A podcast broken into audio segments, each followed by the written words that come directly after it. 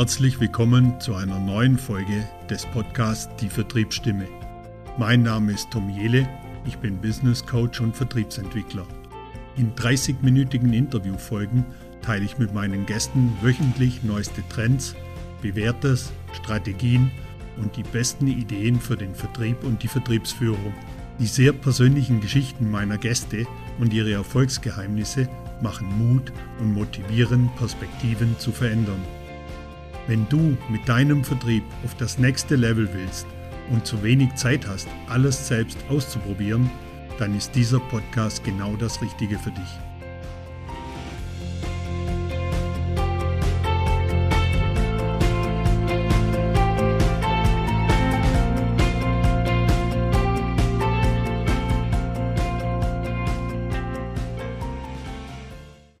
Mein heutiger Interviewgast ist Tobias Bitschnau. Ja, ganz spannend. Wieder mal ein interessanter Gast, den ich hier vor mir sitzen habe. Äh, wir haben uns auch über Social Media kennengelernt. Ich habe ihn angeschrieben, fand es super spannend, was er macht. Und er hat auch ganz spontan zugesagt. Er hat gesagt, klar, mache ich. Äh, tolle, tolle Geschichte. Äh, vielleicht ein paar Worte vorab zu dir, Tobias.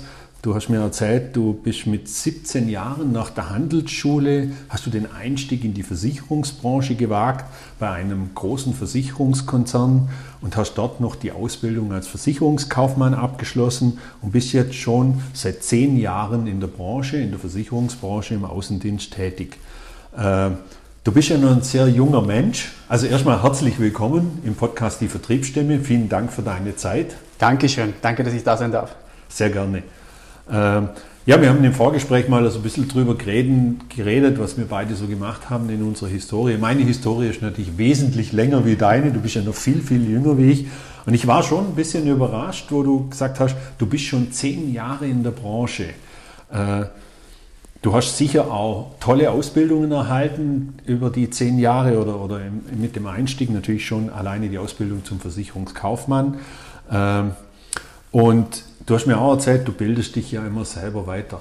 Aber jetzt würde mich mal interessieren, wenn man so ein junger Mensch ist, mit 17 Jahren oder 18 Jahren, du hast gesagt, dir war klar, du willst in die Versicherungsbranche. Wie kommt sowas zustande? Ja, klar, klar war es eigentlich natürlich äh, nur im entferntesten Sinne. Es war schon einfach eine Richtung damals. Äh, von meinem Vater, der Versicherer, praktisch, der war eigentlich ein ein sehr angenehmer Typ. Als wo ich auch noch jung war, war das einfach äh, ja, wie ein bisschen ein Vorbild, obwohl ich wenig darüber gewusst habe. Mhm.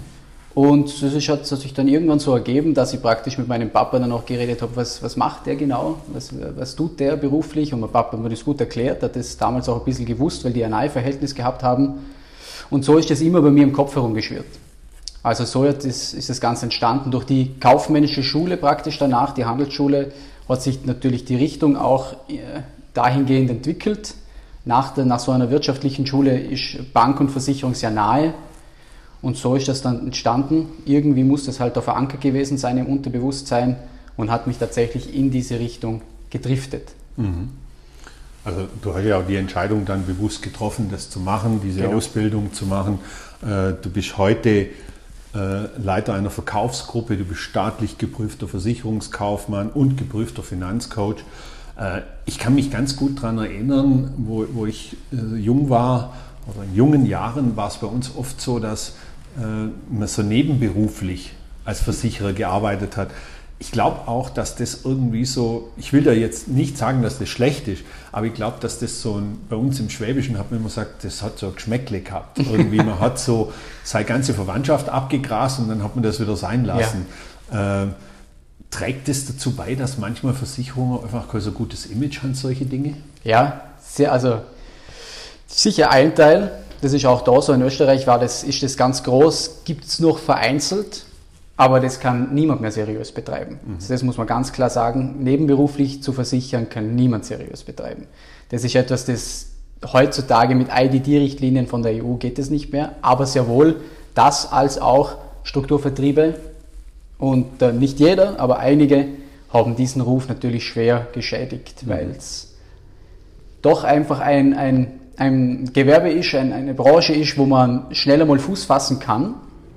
Die Frage ist, wie lange haltet man sich? Das ist immer dasselbe, äh, weil, weil die Hürden einzusteigen sind nicht so groß. Und wenn man das richtige Unternehmen findet, dann kriegt man auch eine richtig fundierte und gute Ausbildung. Die Frage ist, was fängt man damit an? Mhm. Und wenn man natürlich dann die Richtung einschlägt, dass man nur auf den Profit schaut, praktisch, wie, wie mache ich die Zahlen und wie komme ich zu Neugeschäft, Neugeschäft, Neugeschäft, da gibt es einfach gewisse Unternehmen, die machen das nicht so seriös. Und gerade in den 90ern, Anfang 2000er gab es da sehr viele, man nennt die ja umgangssprachlich drei, vier Buchstabenfirmen. Und so war das dann praktisch. Und ja, heute haben wir da sehr wohl damit zu kämpfen. Also auch die, wo seriös betreiben, müssen da hin und wieder äh, sich rechtfertigen für Dinge, die eigentlich gar nicht so laufen im seriösen Vertrieb. Mhm. Stimmt. Erklär uns mal dieses drei, vier Buchstabenfirmen. Das habe ich mir jetzt direkt hier notiert. Was bedeutet das? Das sind diese, ich meine, da will ja keinen nennen, Na. aber das ist ja so praktisch, dass diese, das ist ja sehr in gewesen, glaube ich, damals 90er, 2000er, dass man einfach praktisch drei, vier Buchstaben nimmt als Namen, als, als, als Unternehmensnamen, das steht dann für irgendwas. Und da hat es halt einfach sehr viele gegeben, die das nicht sehr seriös betrieben haben, okay. diesen Verkauf. Okay. Ah, okay, gut. Habe hab ich verstanden. Ähm, also du, du hast es ja wirklich auf ein, auf ein solides Fundament gesetzt und du hast mir auch erzählt, äh, das ist auch dein Weg, du willst auch noch den Weg weitergehen. Mhm. Äh, wenn, wenn du heute so mit deinen zehn Jahren jetzt in der Branche so, so mal nach vorne schaust, äh, was, was denkst du, wie sieht so die Versicherungsagentur der Zukunft aus? Du, du bist ja halt auch Leiter von einer Gruppe, also vom Agenturbereich mhm. wahrscheinlich. Ähm, wie sieht die der Zukunft aus, die Versicherungsagentur? Und wie schnell vollzieht sich der Wandel? Ich meine, wir haben ja jetzt in den letzten zwei Jahren sicher auch in der Versicherungsbranche einen immensen Wandel durchgemacht. Ja, also grundsätzlich ist es sicherlich eine Frage, wie sich auch das Unternehmen, für das man arbeitet, ausrichtet. Da bin ich sehr froh, dass ich bei einem arbeite, der sich äh, in eine sehr positive Richtung entwickelt. Äh, es ist einfach eine Hybridform, sage ich. Man muss digital und analog arbeiten. Es gibt leider sehr viele in der Branche, die das schon sehr lange machen, die den digitalen Weg gänzlich äh, ablehnen. Und ich glaube, das wird nicht funktionieren. Mhm. Wer den digitalen Weg ablehnt, der wird praktisch auf der Strecke bleiben. Mhm. Dahingehend ist aber auch wichtig, dass man den analogen Weg nicht verliert, praktisch, weil das ist bei uns in der Branche äh, das Um und Auf, der persönliche Kontakt, die Nähe zu den Kunden, das Vertrauen, das man sich aufbaut und wenn man das liegen lässt, ist es wiederum schlecht. Das heißt, es gibt nur Hybridform. Es gibt weder nur noch das eine, aber auch nicht nur das andere. Auch nur digital wird sich nicht durchsetzen.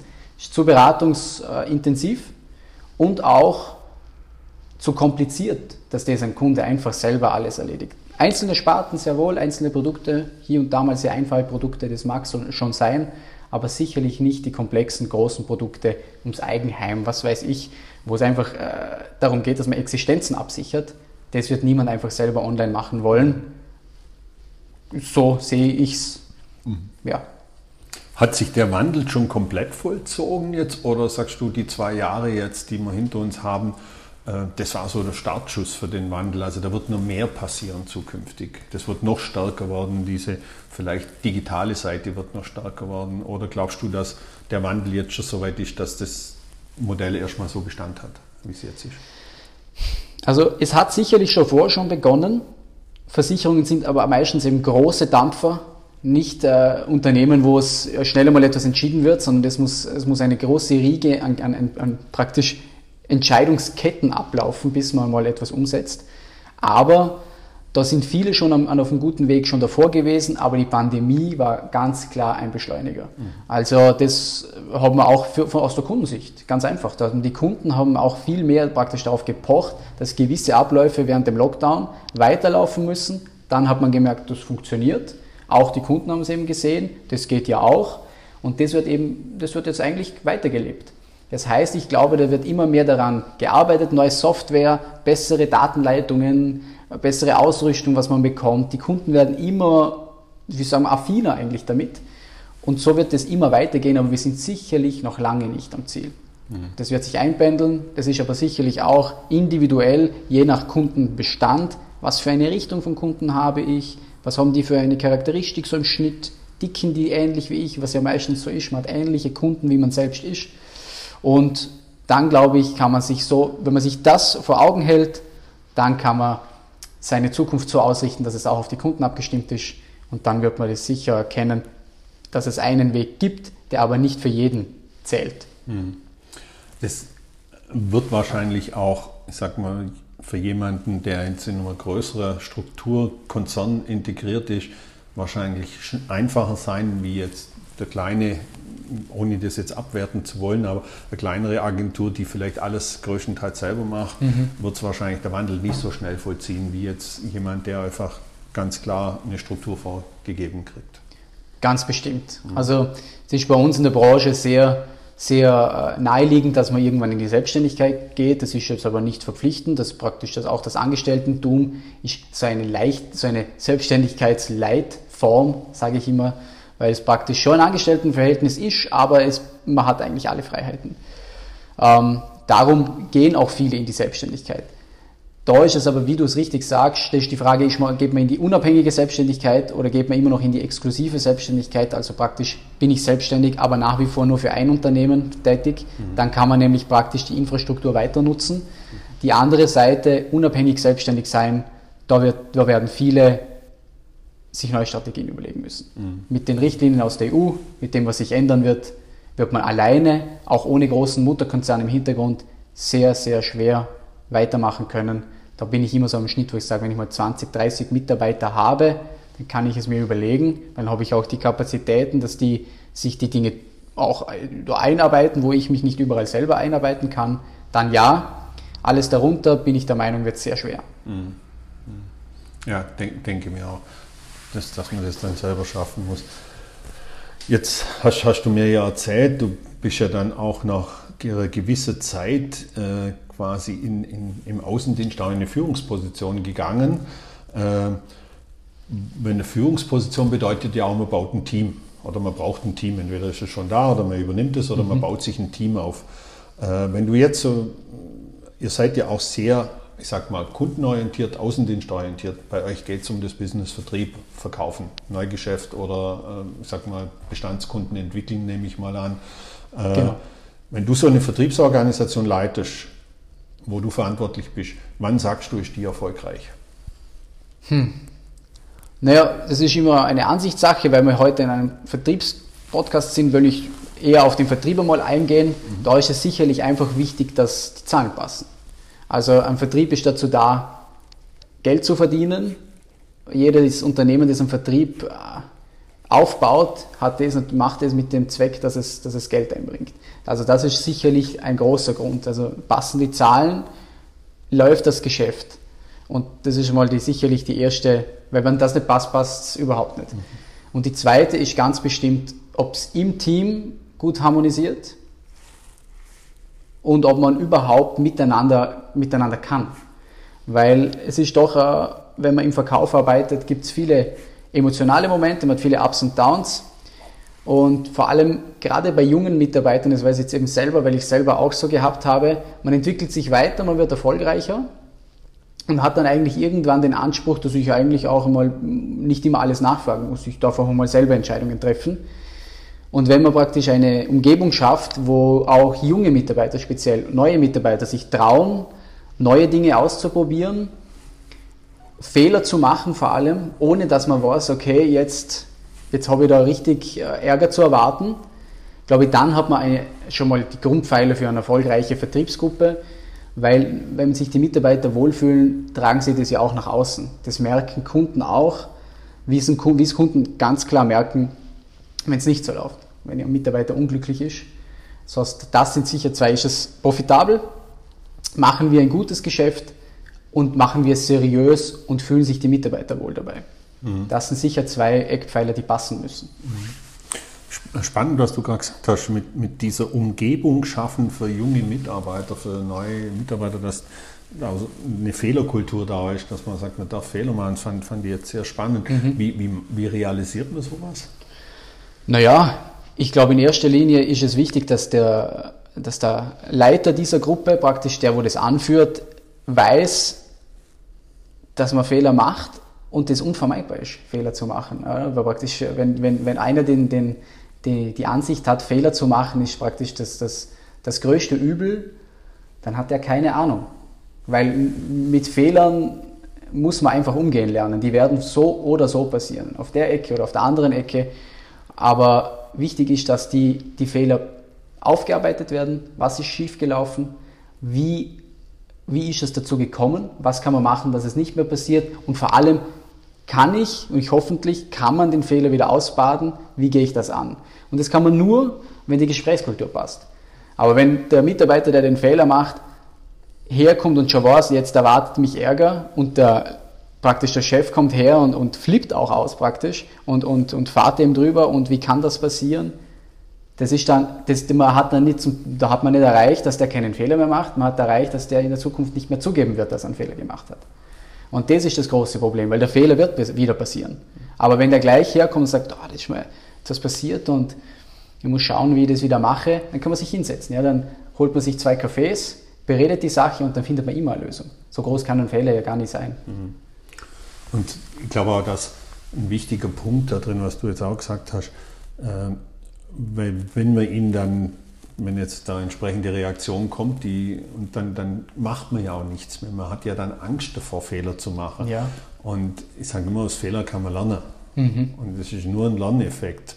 Also mein, mein Opa, der war Zimmermannsmeister, der hat immer zu mir gesagt, wo gehobelt wird, fallen Späne. Ja, genau. Und wer hobelt, der hat keine Späne, aber der macht auch nichts. Ja, genau, genau. Also so, so ist es ja. Und eine Fehlerkultur finde ich einfach auch extrem wichtig, dass man Fehler macht. Also ich glaube, jeder hat, also auch ich habe wahrscheinlich viele Fehler in meinem Leben, in meiner Vertriebskarriere gemacht. Aber ich hatte Gott sei Dank auch immer so Menschen, die mich unterstützt haben und gesagt haben, okay, was können wir besser machen beim nächsten mhm. Mal? Wie könnte man das ausbilden beim nächsten Mal? Finde ich ganz, ganz wichtiges Thema in der Führung.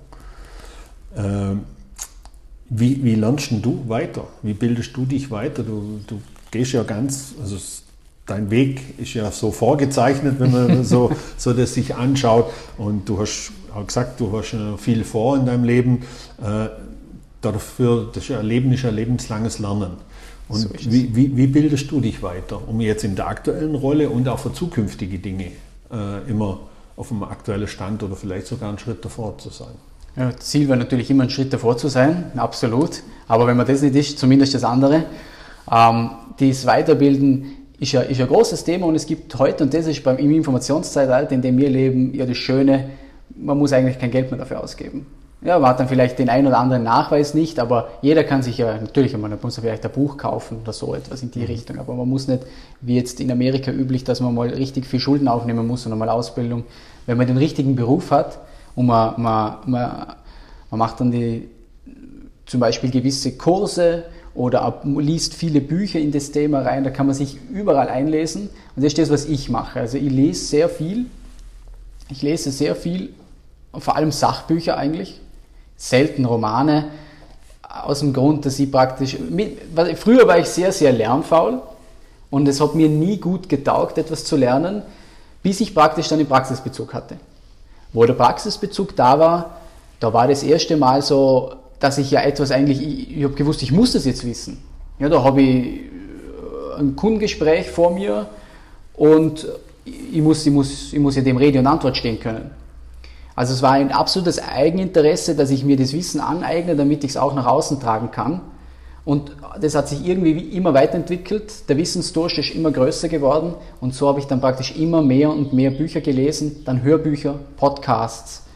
Magazine sind sehr super. Also ich, das habe ich praktisch erst seit ungefähr einem Jahr, hm, kaufe ich mir immer wieder mal ganz coole Magazine, wo's, äh, wo's, wo gewisse Themen behandelt werden gibt es zum Beispiel Brand 1, wo, wo immer wieder mal ganz coole Themen aufgreift, wo man so viel lernt, die es auch am Puls der Zeit ist, weil es eben Magazine sind. Die schreiben praktisch aktuell über aktuelle Themen. Und das Wissen ist aber trotzdem oft nicht irgendwie vergänglich, sondern das, was die schreiben, ist auch oft immer noch in zehn Jahren brauchbar. Aber trotzdem behandeln sie eben aktuelle Themen. Bücher aber sind einfach, wer es ernst meint mit dem Leben und weiterkommen, muss Bücher lesen. Es ist so. Es gibt kein besseres Mittel, sich Wissen anzueignen und auch einmal in die Perspektive von anderen Menschen einzutauchen, wie die die Welt sehen. Spannend, da war jetzt brutal viel drin gerade, aber ich habe jetzt mir zwei, drei Sachen dazu notiert. Ähm, du zum einen hast du gesagt, du liest fast nur Sachbücher, keine Romane. Ja. Mache ich mittlerweile auch seit einigen Jahren. Ich habe, glaube vor drei oder vier Jahren beschlossen, ich lese keine Romane mehr, ich lese nur noch Sachbücher. Mhm. Und äh, meine Frau sagt immer zu mir, wenn wir im Urlaub sind, sie nimmt immer irgendwie auch ein paar Romane mit mhm. und ich nehme nur Sachbücher mit. Und sagt immer, das gibt's heute, du musst doch irgendwann mal einen Kopf freikriegen. Aber für mich ist das ähnlich. Für mich ja. ist ein Sachbuch wie für jemand anderes ein Roman. Ja, ich so. Ich, ich hole da so viel raus für mich, weil ich das, ich finde das einfach so spannend. Äh, und ich, im, ich finde es auch irgendwo so ein bisschen manchmal schade, denke mir so, ich mag meine Zeit nicht mit einem Roman ver, verschleudern irgendwie. Ich finde einfach so ein Sachbuch gibt mir mehr und ich glaube, meine Zeit ist besser genutzt. Also da, da haben wir schon beide so einen, so einen Zugang dazu. Mhm.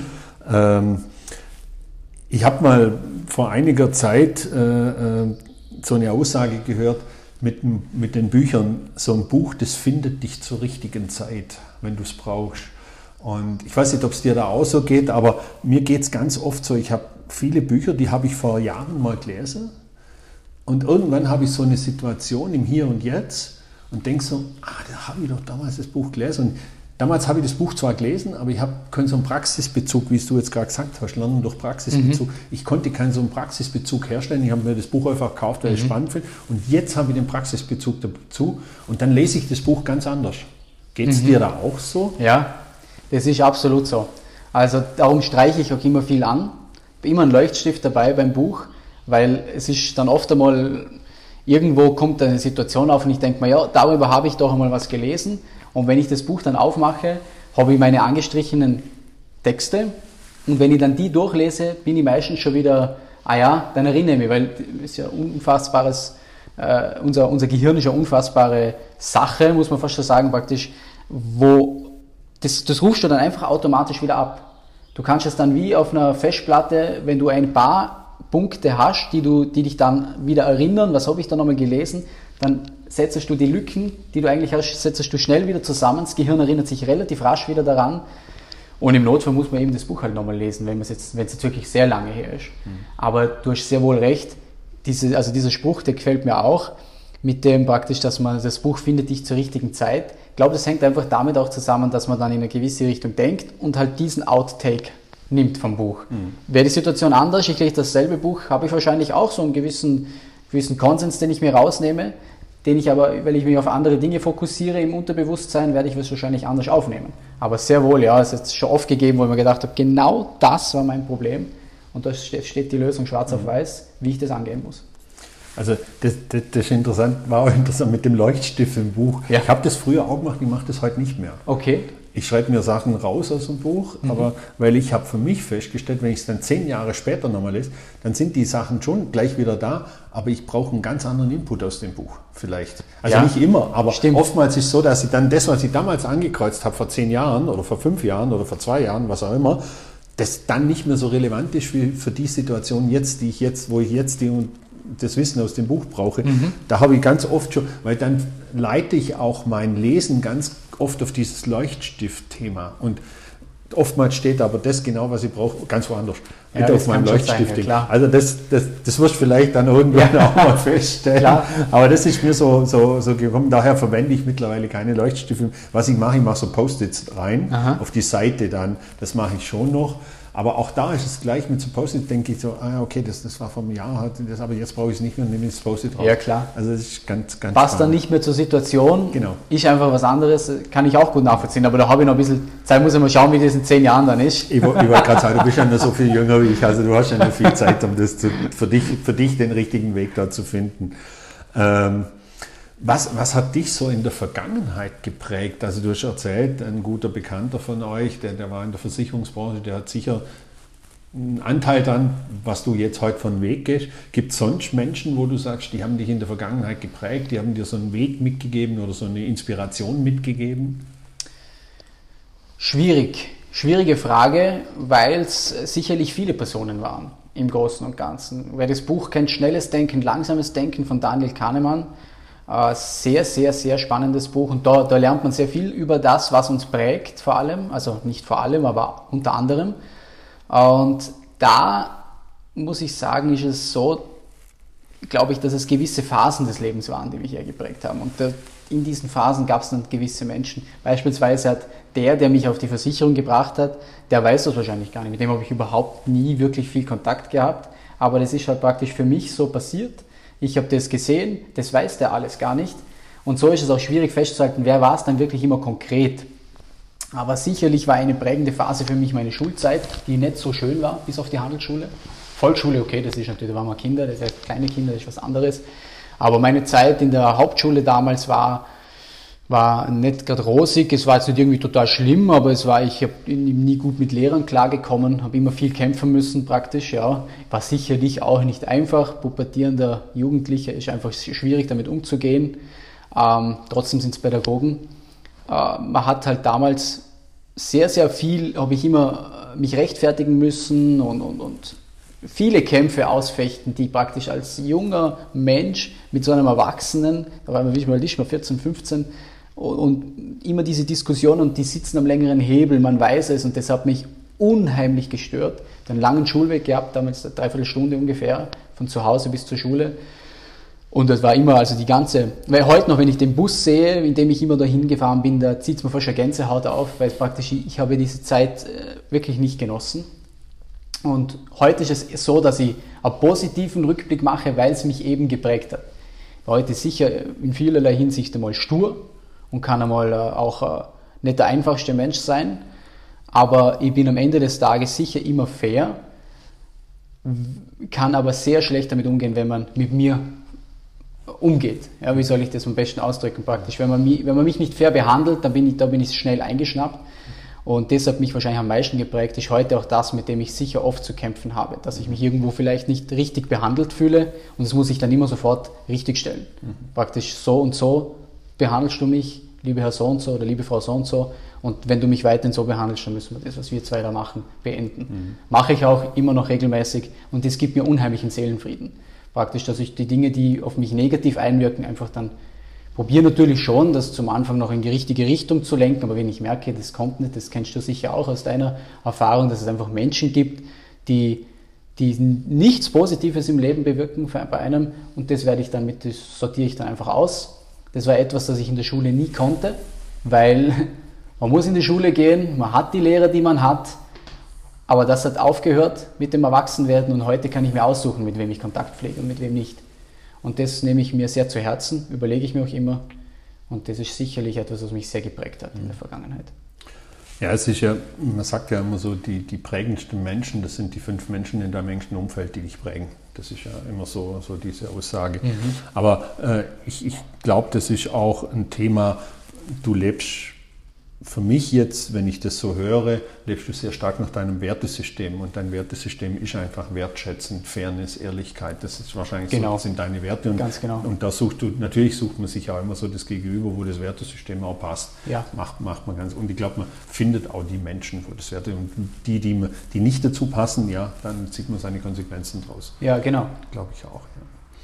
Ja. Äh, wenn du jetzt so, so neue Kolleginnen, Kolleginnen in, im Vertrieb hast, welche Tipps gibst du so mal Anfänger, wenn, wenn jemand bei euch äh, in, in, der Versicherungsbranche anfängt? Was, was für Tipps gibt man dem damit?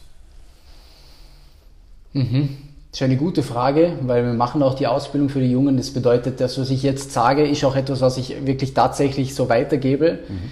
Und es ist immer verschieden auf die Person, die anfängt, weil nicht jeder braucht denselben Tipp.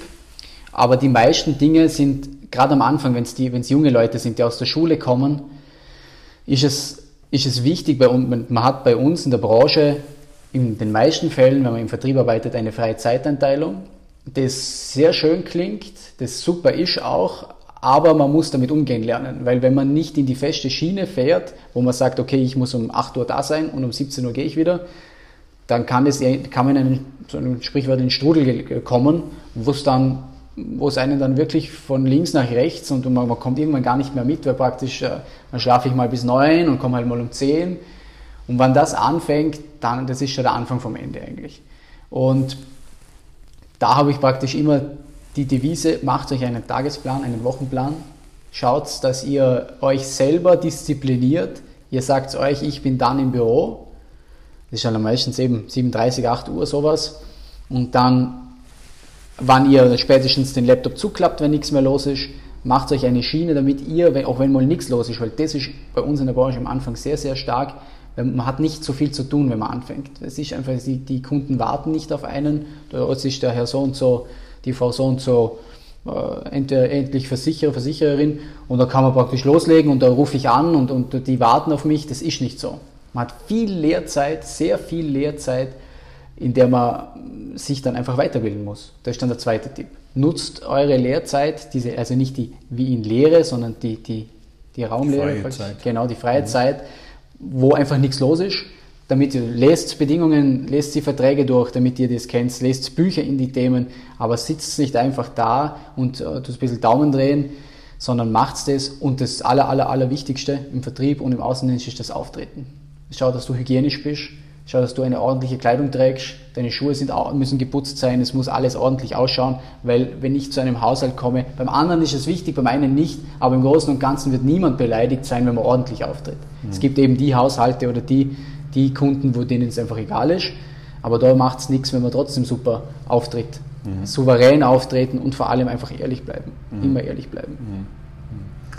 Ja, ich glaube, das ist ja das Wichtigste, diese Ehrlichkeit. Also ich lebe das Prinzip auch, weil ich finde es einfach extrem wichtig, dass man ehrlich und fair ist. Ja. Das ist auch mein Wertesystem, also wertschätzend und ein paar andere auch noch. Das so ist es, so ist es.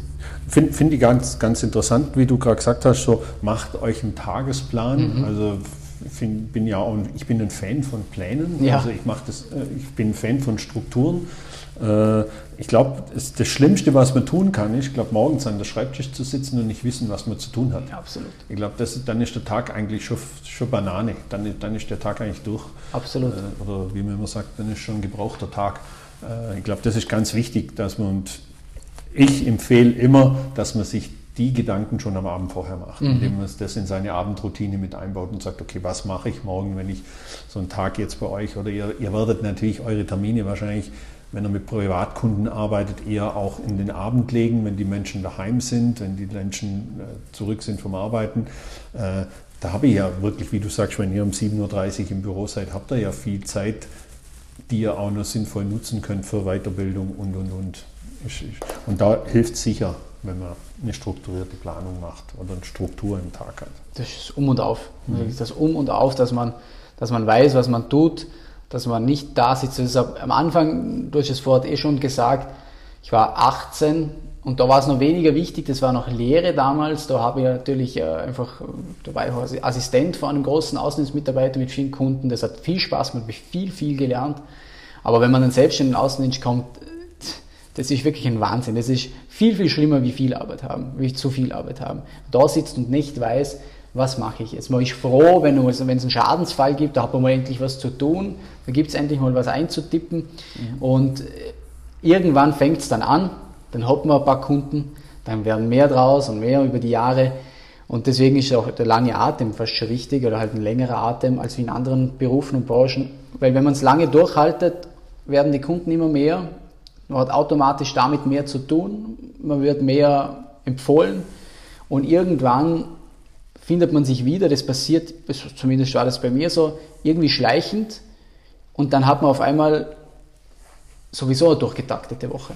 Da ist der Termin, da ist der Termin, da ist das, da ist das, da ist ein Kind auf die Welt gekommen, da gibt es einen Schadensfall, da wird ein Haus gebaut, da ist eine neue Wohnung, da gibt es ganz viel, da ist man dann eingeteilt von den Kunden und dann wird es ebenso wichtig, dass man die Struktur behaltet. Weil wenn ich dann praktisch irgendwann nur noch auf Kundenanrufe oder Kundenanfragen reagiere, habe ich auch meinen Tag nicht mehr im Griff. Ich muss wissen, wann, wann bin ich überhaupt produktiv, wann nehme ich mir die Zeit, mich weiterzubilden, weil es darf nie aufhören. Also unter, unter der Woche immer wieder Phasen, wo ich habe ein, zwei Stunden blocke, wo ich weiß, da lese ich jetzt was. Das ist jetzt für mich meine Zeit, wo ich weitermache in etwas. Backoffice-Zeiten einplanen.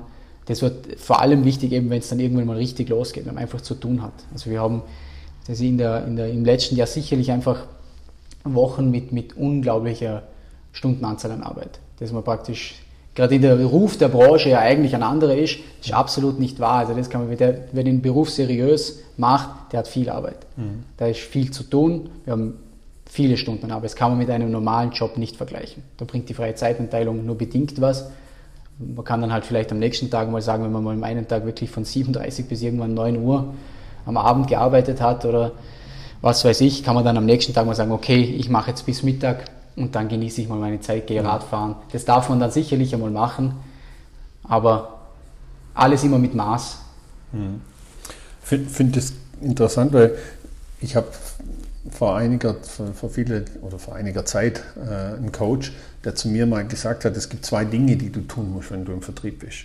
Ich möchte es jetzt eigentlich ergänzen, nach dem, was du jetzt gerade gesagt hast. Er hat zu mir gesagt, es gibt, das eine ist, du bist im Kontakt mit dem Kunden und das zweite ist, du erbringst deine Dienstleistung. Mhm. Ich möchte es jetzt nur ergänzen durch das, was du gesagt hast, oder du bildest dich weiter.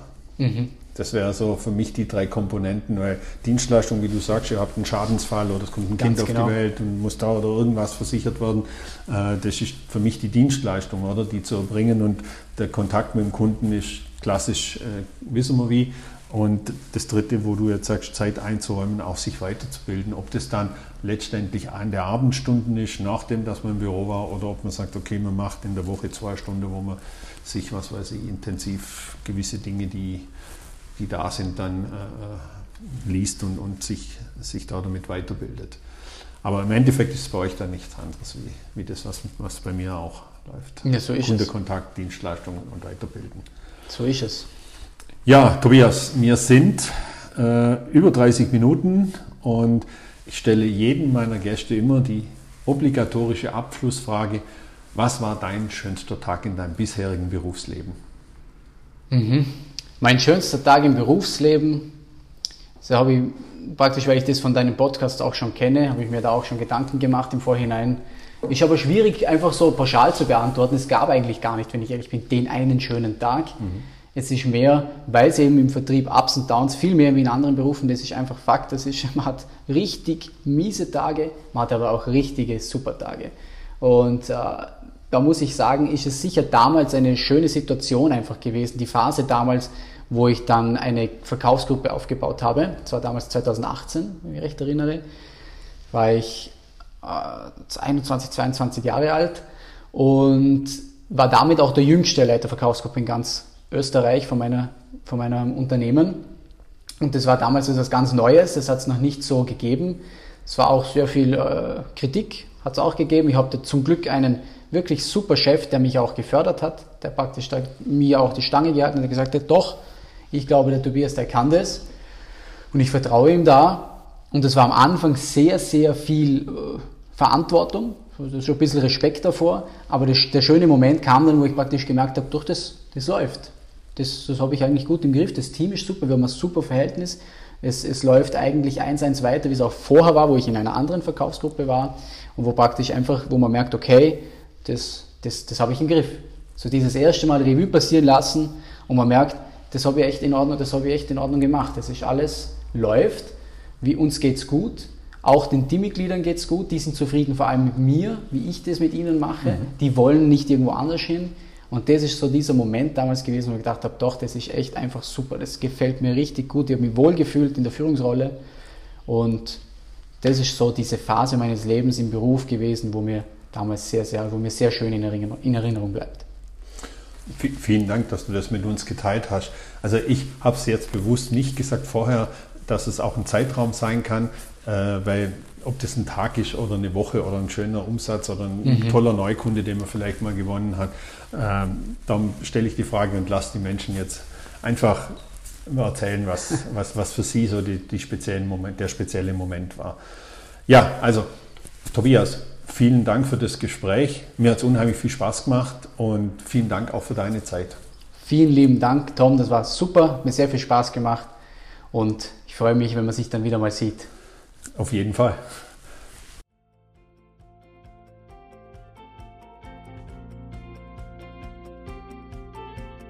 Schön, dass du den Podcast bis zum Ende gehört hast. Wenn dir diese Folge gefallen hat, kannst du den Podcast gerne abonnieren. Wenn du selber gerne einmal Gast in meinem Podcast sein möchtest, dann schreib mir doch einfach eine Nachricht.